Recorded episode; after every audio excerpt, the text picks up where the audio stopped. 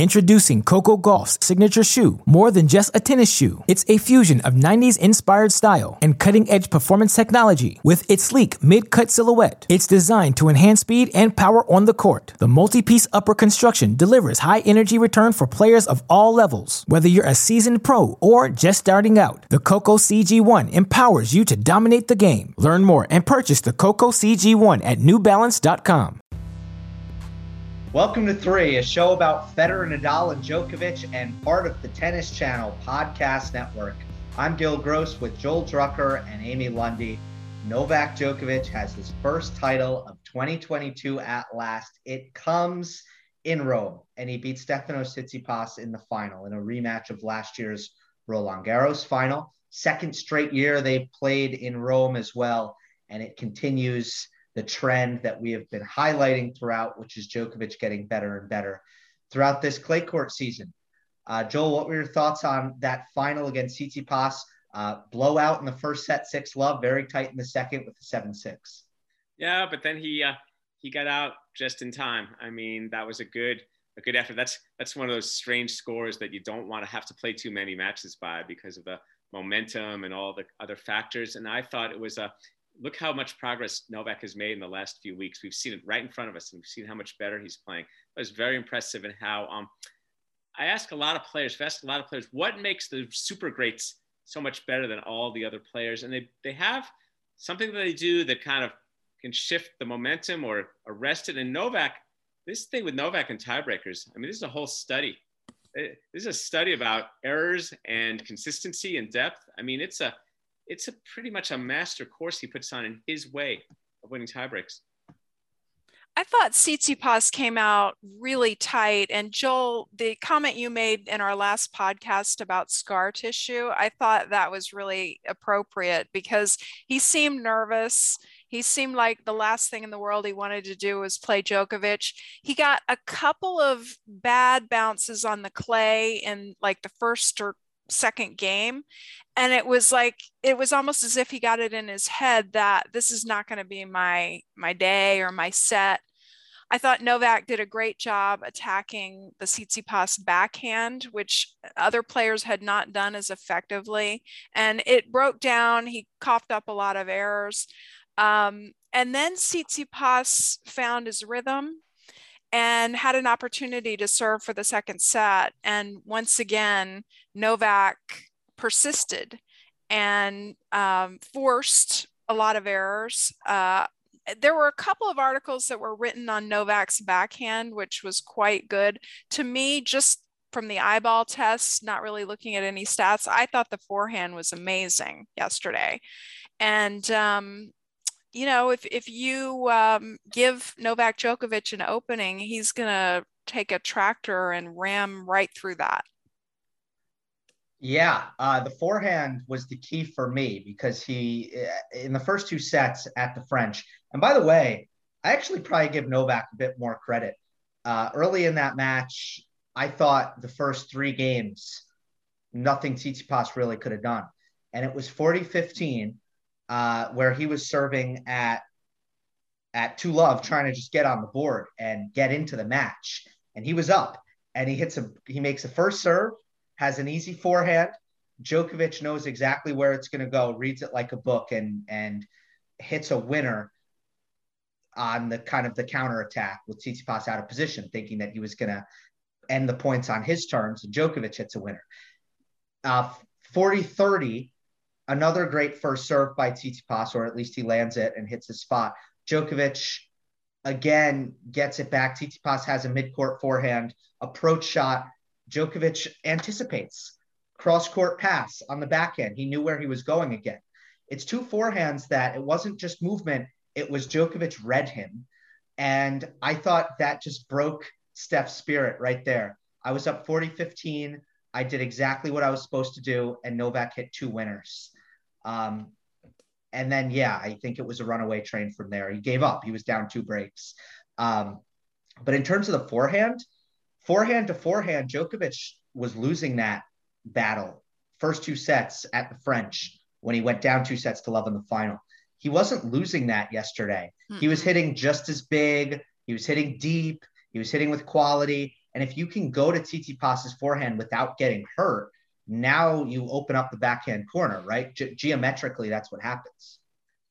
Well, the better player reveals the weaker player's limitations and weaknesses. And you see, I mean, Tsitsipas, I think he's he's having a little bit of a tennis identity crisis because now he's he's come up against some of the greats uh, repeatedly and shown his stuff. And now he's, and I think, well, gee, unless I get this backhand a lot better, particularly learn how to slice it effectively, now he's going to have to do more with his forehand. And then when everything gets out of whack that way, bad things can happen. And it's it's fascinating to me. It's fascinating to watch in Rome to see here's Novak chugging along, and then you see uh, Zverev and Tsitsipas. Alcaraz not there, but Alcaraz has made Tsitsipas and Zverev look to me a little bit like yesterday's news. We talked about this before. Like I'm not saying they're not contenders. I'm just saying that the, the electric qualities that Alcaraz is bringing are something different. Tsitsipas and Zverev have kind of seen, oh, oh, this is how good I is this how good I can really be? And I would put FAA in that category because he had a really great tournament and played a great match against Novak. But I know that some of the scouting on how to potentially beat Novak is to keep the ball deep to the middle so that he cannot open up the court and find angles. And I saw Tsitsipas trying to do that in spots, but he looked unsure. And the balls that he was hitting straight up the middle, hard and deep, didn't really have um, the commitment that his cross court forehand or cross court backhand had. So um, he just looks unsure. And Djokovic seems to have learned a lot from last year's French Open final. And Tsitsipas seems as confused as ever. So he's got some work to do in uh, the next week. And uh, he had a, a, tremendous clay court season, but um, it's not even close at this particular point in time. But that doesn't mean he can't gather himself. It's just the greatness of Djokovic is still very much in play here. Well, I don't think Tsitsipas conceives of tennis as something you have to kind of tactically adjust to. I think for him, it's it's about being expressive and hitting sh- cross court shots and big forehands and angles and coming to net. So if you told him, all right, here's what you got to do, you got to kind of you know, slice down the middle to his forehand, keep it down the middle, wait for your thing, jockey, thrust. I mean, and in, in an odd way, because of the way he plays, Zverev might be more equipped to do that in his own way because he's he's not as uh, much seeing tennis as creation the way Tsitsipas is. So it's for someone who's used to you know, lashing balls out to corners and making athletic plays. Now, now you're turning into kind of like a, a bowling alley for Tsitsipas. And that, you know, Novak is completely comfortable in all of that. He, he understands all those corners of the game that way. But I think Stefanos, I'm not quite sure if he's ready for that kind of cognitive shift. Well, I know that he does use data. He does have um, someone on his team, or actually a couple of people on his team that that do advanced scouting for him but um, to what degree that is integrated into his overall approach who knows? Maybe you have a point like he's just he's a little more like shapovalov right now than he is like novak. That's right. I'd, I'd, I'd, rather give him more credit though. I mean he he problem solved in the second set. He all of the serves in the first set went to Djokovic's forehand. Novak was demolishing them. He was eating them for breakfast. Tsitsipas might as well in the first set have started the point with the hand feed the way Novak was returning. But in the second set, he starts going to the backhand and hitting more kick. And it he actually serves really, really well. And then, you know, the second part of this is he served for the match when they played last year in Rome. He was up two sets to love in the French final last year.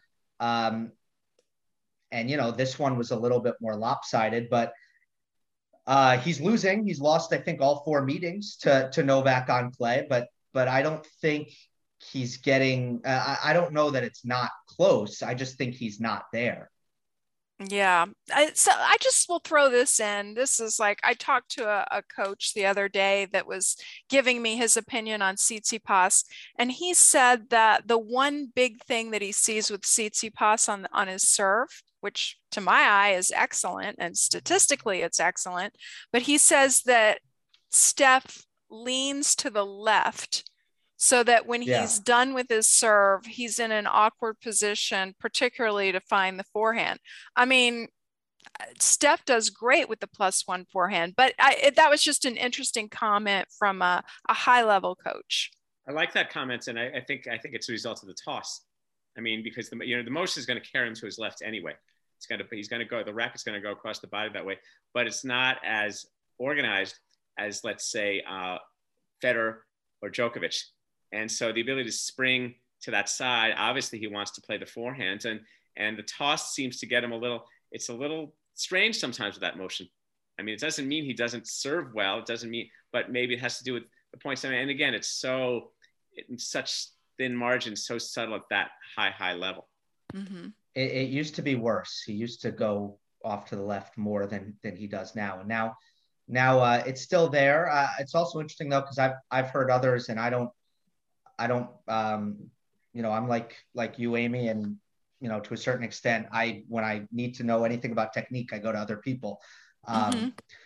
I know people who have said Djokovic, uh, Tsitsipas is exposed down the line, or you know, to his forehand side, but it actually helps him get forehands because he falls to his left. Yeah, you're springing that way, but right. I don't know. I'd have to almost like go out on a court and intentionally fall to the left to try to figure it out because allowing him to get more if, inside out forehands. If you watch his split step after his serve, it's always like on the deuce side, he's split stepping on his backhand side because that's where that's where he goes after he serves. And and I think that's actually a good thing. He wants to he kind of kind of wants to be there unless someone's going to hit a good return down the line and he's going to struggle to return uh, cover it.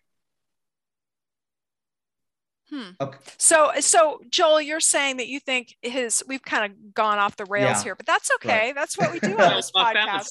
We kind of live off balance. Like uh, so yeah. So Joel, are you saying that his toss is a little bit more over his head? I think, think, it's a little more than over his head. I think it's a little more like eleven o'clock or ten forty-five. Behind, behind him. And it's and it's one thing when you do it as a kick serve to serve and volley, but I think it also it, it gives him when I watch him serve and finish his serve, he seems to be landing off balance, regardless of where the step is. It's not like it's not intentionally, as opposed to you watch someone like Novak when he finishes his serve, regardless of where his toss is, he's kind of where he he's balanced, and then he can. When the more balanced you are, and again, we're talking split second adjustments with the split 2nd mm-hmm. adjustment, being able to make a forehand that run and cover forehand that you can then hit a foot inside the baseline compared to two feet inside the baseline. And at that level, it makes a big difference. I like your word organized. That's like one of my favorite words in tennis because it, it can be like if, if you're ever out on the tennis court where you know you're just diving for a ball or something and you're a hot mess your body is not organized you know right. that's a great word yeah still the big uh hole to me is just the backhand side and how it can be attacked both uh, with its defensive shortcomings, which I think Djokovic definitely exposed in in this match when it comes to going there with pace and taking time away and how does it react when it's when he's on the run and when he's rushed. And you know also just in in neutral trading the consistency and the solidness. And uh, Tsitsipas made three unforced errors on the backhand in the tiebreak and Novak was tight. And that is where I would be critical of Tsitsipas because I, I think Djokovic played a great match, first set, second set. Tiebreak, Steph's got to be better because Novak was tight. He was pushing to the backhand, and he wasn't doing that all match. That was not his tactic. That was, I'm too nervous to go to the forehand, you know, with enough. Yeah, but you know, it's like, why not? And what Tsitsipas doesn't know how to do is how to use a backhand. Like again, the backhand slice technique for a player yeah. that good is not particularly good slice technique, and so he doesn't right. use it to to generate whether it's whether it's neutral or or, or get get Novak to hit the ball less hard. All the things that a slice backhand can accomplish. I can think of about you know ten former pros who have Tsitsipas spent a week with that guy. He'd learn a little bit more about the technique of how to how to move through instead of kind of hack at it. Introducing Coco Gauff's signature shoe, more than just a tennis shoe. It's a fusion of 90s inspired style and cutting edge performance technology with its sleek mid cut silhouette. It's designed to enhance speed and power on the court. The multi piece upper construction delivers high energy return for players of all levels. Whether you're a seasoned pro or just starting out, the Coco CG1 empowers you to dominate the game. Learn more and purchase the Coco CG1 at newbalance.com. Another day is here, and you're ready for it. What to wear? Check. Breakfast, lunch, and dinner? Check. Planning for what's next and how to save for it? That's where Bank of America can help. For your financial to dos, Bank of America has experts ready to help get you closer to your goals. Get started at one of our local financial centers or 24-7 in our mobile banking app. Find a location near you at bankofamerica.com slash talk to us. What would you like the power to do? Mobile banking requires downloading the app and is only available for select devices. Message and data rates may apply. Bank of America and a member FDIC. Enqvist has made some strides, I think. And I, I haven't seen him in a bit, but I think the slice immediately got better once he got some new advice on the technique. it, it is weird though for a top five player. It, it feels like he's been getting the wrong advice on the technique of his backhand slice for a lot of years now, which is kind of crazy. Well, I think he got. I think he enjoyed lashing and crashing and angles and driving and whipping. And look, guys won Monte Carlo two years in a row. Been to the French Open finals. Gone pretty good. Yeah, and sometimes, I mean, hack is is not a fun word, but sometimes you do want to carve it a little bit more, or sometimes you're you're going for something shorter or something like that, and it, it may be like what we were talking about before that he's just more of an expressor or a feeler, and it may be that it's not that he's trying to flout the advice or that he's gotten bad advice. It may just be that it hasn't come to him yet that particular shot but these guys are all very dynamic and they're capable of making the changes. I think for every player there's certain shots that they have to figure out that have to understand what they're meant to accomplish for them. And i think for certain players a shot can be perceived well oh wow isn't that just defense? Am i defense? Am i not doing what i should be doing? And then and i think the player has to have the epiphany working with the coach or whoever else to see, oh, I see this sequence can work for me. Doing it this way, like Ivan Lendl had a chip and a drive early in his career, but he hadn't learned to make the chip quite as effective as he needed to. And then once he did, he started to have much better results against his lefty opponents, Connors and McEnroe. So it's just a question of how you see how that works. And maybe if Tsitsipas plays a match with versus Novak and sees how it gains him traction and rallies, they'll see it because it is kinesthetic. You know, it can't just be abstract. In the meantime, look, he's beating 97% of the people he plays. Yeah. yeah. I mean, look, the, the top backhand can be better too. The drive can be better too. Um, there's there's no doubt about that for me. I mean, I just think from just and also getting some information from Jim Courier when he was commentating in Australia about how Stefanos has taught the slice and just the the technical philosophy that he has been um, given as a as a young player, which is from Apostolos, and I've also seen the practice sessions in person, and that he's been workshopping that shot vigorously for two years. I have mm. seen that. There has been no neglecting of slice. There has been no lack of desire for that to be better. I just think he hasn't had the right teacher until he let Thomas Enqvist in the garage and it got immediately better. That's uh, kind of my read on the situation. Well, also, you know, I think people, I've just thought of Justine Henin as an example. When you learn the drive one hander on clay, you have the extreme Eastern grip, like Stan Wawrinka, like Justine, mm-hmm. and you can really get over, and you can then get significant racket head speed on the top spin drive. So then, but to get the, the slice, you could want to get a little more continental and and have it sort of mildly transitional like the way people learn to hit the slice and drive on faster courts. And that's how I was taught it. I mean, and you know, Gil, from when we've played, how, yeah, that, I mean, I'm, gosh, I'm a recreational player, so I'm not going to overcook this. But I think people who learn to play a one hander on faster courts, they might not be as dialed into the extreme Eastern grip. You know, the extreme, you see how far over he gets on that backhand. I know this is very mm-hmm. crunchy tennis stuff, but you see he gets way over on that, and that becomes it becomes harder to, to, to see and deploy the slice from there. Mm-hmm. Yep. Yep. Good point. Okay, three, a show about the USPTA backhand. yeah, I'd Joel, fail that test. Yeah. Uh, quickly circling back to something you led with, which is the tiebreak for for Novak, and I mentioned Tsitsipas missed the three neutral backhands that I thought were pretty unacceptable misses uh, at the time, but um, it was another example of of Novak refusing to to make an unforced error, and he didn't in the tiebreak. He made one actually on the forehand, but uh, didn't make a lot of mistakes, even though he was super tight. I just pulled up the numbers after you said it. Uh, Djokovic was 19 and 2 in tiebreaks in 2021. Wow. Wow. Isn't that insane? And yes. now he's he's only four and four this year, but now he's on he's on a two tiebreak win streak. He won both of them that he played in Rome. 19 and 2 in 2021. I mean, that is just and of course we'll always remember the three he won versus Federer when he won the Wimbledon final. I mean, that's yeah. just uh and there's something, I mean, that's a real learning. It's not saying that's how everybody should play tie breaks, but it's certainly the way he knows he can he should play tie breaks, and that's that says a lot about Novak. I mean, that says a lot of what makes him so so great. And when you think of the topic like uh, great players and when you'd want to play for the fate of the earth, I mean, I've often had people like Nadal, Pancho Gonzalez, Jimmy Connors, but boy, Novak, make a case for Novak. That must terrify. If if anyone thinks about that, any one of his opponents, or if they get wind of it, that is the last statistic that you want to know going into to play Novak. Like, what can I do to avoid a tiebreak? And if I do have to go to a tiebreak, this guy is so money.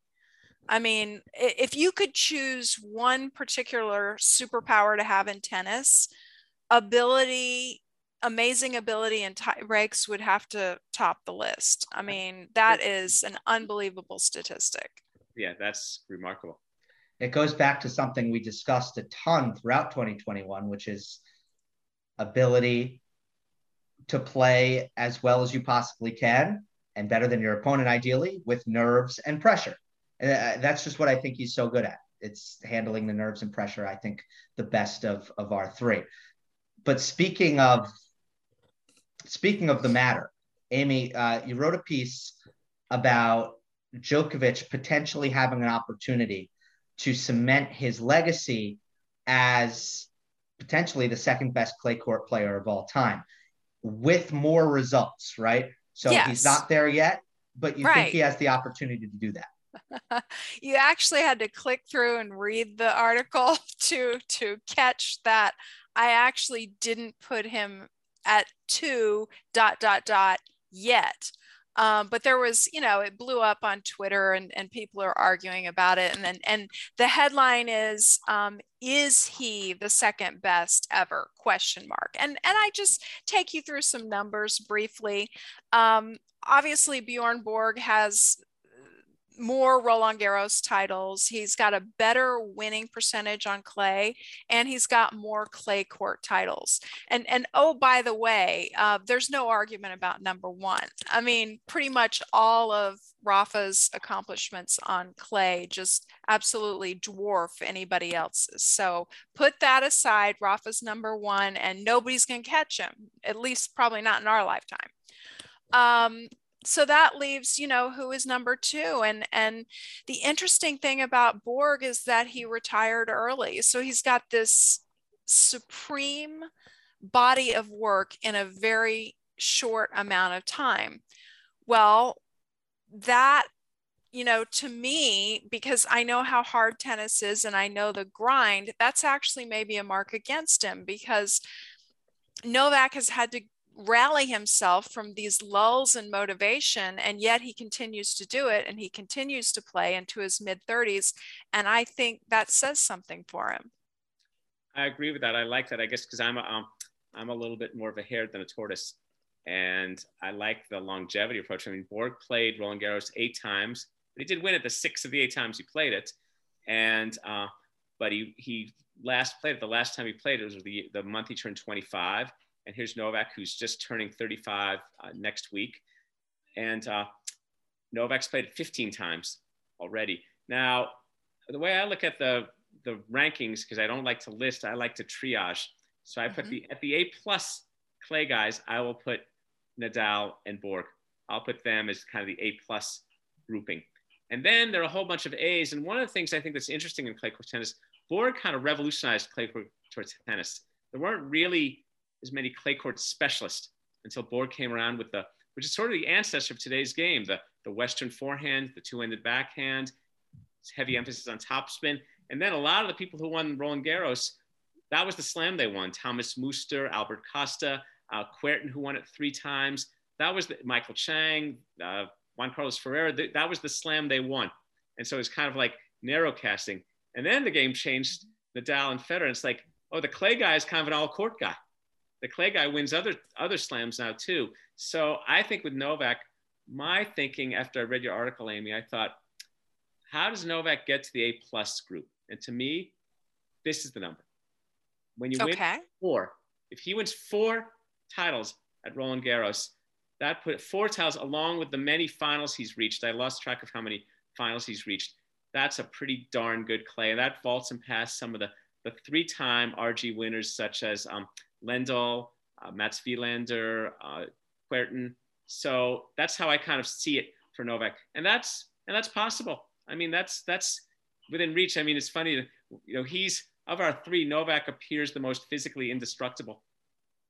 Younger. For sure. Yes and so more likely to have more more looks at that tournament. So to me, putting Novak in the A plus uh, Roland Garros guys is yeah, get to four, win four, three. I'm mm, not sure, and then we'll see what the rest of the career is. But four, four, pretty darn good. What, what are your thoughts around all this? I, I like that number. I like the four. My thoughts, though, I keep thinking about what it means to be successful on clay nowadays with surface speed homogenization with you know primarily baseline tennis and the modern game i'm i'm someone who's some you know i minimized i guess a little bit the difference between the surfaces in the sense that i think a great player today is going to be very you know is going to be great on all three surfaces i and and that's you know something that i was saying going into Roland Garros last year with Daniil Medvedev, which I think is the best way to kind of understand my my viewpoint on it. Uh, Medvedev, you know how I feel. He wasn't competing on clay because he was he was upset throughout the clay court season about the prospect of playing on it. But if he actually tries and puts his mind to it, I think he's a top ten clay court player. Well, he's a top, you know, let's say three player player forget surfaces, top three player. So Clay, okay, it might bump him down to okay, maybe he's the sixth best in the world, besides uh, behind Zverev and and Tsitsipas and let's say Alcaraz and and Nadal, right? But Medvedev is he good on clay? That's a weird question. No, right? That your instinct is to instinct is to say no. Bad on clay. Probably the sixth or seventh best clay court player in the world. so I uh, I think it's important to kind of look at Djokovic as a clay courter as well. He his game is going to work the same game that he plays. It's going to work on all the surfaces. Borg didn't have that, and I think that's the difference. Kind oh, of. Oh, oh, you mean right? five Wimbledon's? Well, that's what I'm saying. I'm saying Borg had to change. Right? Wasn't that so amazing about what Borg was doing? Is he was that's playing a oh, completely different style? You're getting, you're getting that. Well, yeah, the game, the surfaces were a lot less homogenous. The clay was a lot slower and the grass was a lot faster. You're right. And, and I'm not saying that makes Borg better. I'm just saying it makes it different. It's different. That's always that's what's interesting. And that's what's kind of, you know, my and again, I say the thing about the four and I say the thing about the A plus. That's kind of like my way of kind of wedging into the acceptance of the quantitative data as an evaluation of players because then it's so it's so tricky. And a lot of players weren't playing the French then. I mean, Connor skipped the French, didn't play the French Open five times at the height of his career. And there are many reasons for that that I won't get into now. But yeah, the surfaces and and the commitment of players, and also and also to look at the slam tally, the engagement of players. Let's say prior to 1988 with the Australian Open was a lot less. I think Borg played the singles there once in Australia. So so the chance to have these uh, at bats. So I think this the numeric tally. I, I'm going to always look, how do we synthesize quantitative with qualitative? So we're getting some insight here. Exactly. And um, I, I will go ahead and tell you that I, in my opinion, Novak's not there yet. So Borg is still number two. So please keep that in mind. Um, but I did want to just present a couple of food for thought type of arguments. And uh, on the Twitter discussion, our friend Owen, um, who writes uh, for Popcorn Tennis, I think, which is a really fun blog, um, he tweeted Borg's competition just does not have the same shine to it. And and Owen actually posted some of the brackets. And you know Joel even you would be hard pressed to, to remember some of these people. And that's you know that's saying a lot. wait. so then so then Owen tweets Owen retweets tweets no disrespect to Victor Pecci senior but he is not exactly Nadal. And and the the the thing that makes a point in Novak's favor is that he has had to play Nadal in his prime. And um, he is the guy who's beaten Nadal eight times on clay, including twice at Roland Garros. So that that is just a little tick in his favor um, as, as we continue to watch Novak throughout his career. I'm gonna I'm gonna take I'm gonna tell Owen I'm gonna say hey wait a sec you know it's like I, I don't like it's funny it's an interesting thing that happens in the evaluation of players we got the ones for the slam guys. And then when we want to make our case for them versus today, we, we, we then, well, see, Borg was playing McEnroe and Connors. And look, and Rafa was beating, you know, um, Del, Del Puerta in the in the final. So it's always this kind of like reverse history. Borg, as I was thinking to my head, I think in his six uh, Roland Garros finals, I think he beat future Hall of Famers in the majority of them. I mean, so so and Victor Pecci in that Roland Garros run happened to beat Vilas and Connors for both Hall of Famers. So I'm not going to just take this kind of like good point, Joel. Point to you. the weaker competition angle, the weaker others. You know, it's kind of like everybody want everybody will acknowledge the very greats who win, and then depending on what they're advocating for, they'll go to town on the the non-slam winning rivals and say, oh well, this guy, this guy, and this guy's not Nadal. Well, wait, whoa wait a second, Borg came from two sets to love down the second time he uh, he won the French Open. And I don't care who you're playing, you win a, I mean, just like Novak beat Tsitsipas. So um, that, that, then then it gets into the, the comparison of the resumes of the contenders. And then it gets into the whole absolute ball striking, which is not what we're talking about here. We're not talking about watching the tape and seeing how Borg would hit the ball compared to Tsitsipas. We're talking right. about greatness in its great time. So I'm going to just kind of uh, I, am not gonna I'm gonna kind of not buy that abstain one. abstain yeah and and one more thing that i that i'll leave it just in borg's favor is that he has the record for consecutive sets won at roland garros that even rafa could not uh, break and and that is 41 yeah. consecutive sets yeah i'm not into i'm just want to say I'm, I'm not into the comparing the competition either really because uh, first of all, if Borg would have lost to those guys, well, then maybe we would have regarded them as higher. Uh, you know, I don't know what we want him to do because he beat them all, right? Um, whereas Djokovic has lost a lot at, at, the French to to Nadal in so many of those finals um, that that he played between um, 2012 and and 2014, right? Uh, just to as as one of the stretches, right? There's we know the history between those two. I don't know. Uh, Borg can't do anything about that, right? So it, it I never like to penalize players for their competition. And then, and then you could say that Djokovic lost to Cecchinato, and you know, in in 25 years, will we be saying Cecchinato? You know, who's that? Um, we, no will. we will. we will. be saying that. I think our evaluation of surfaces.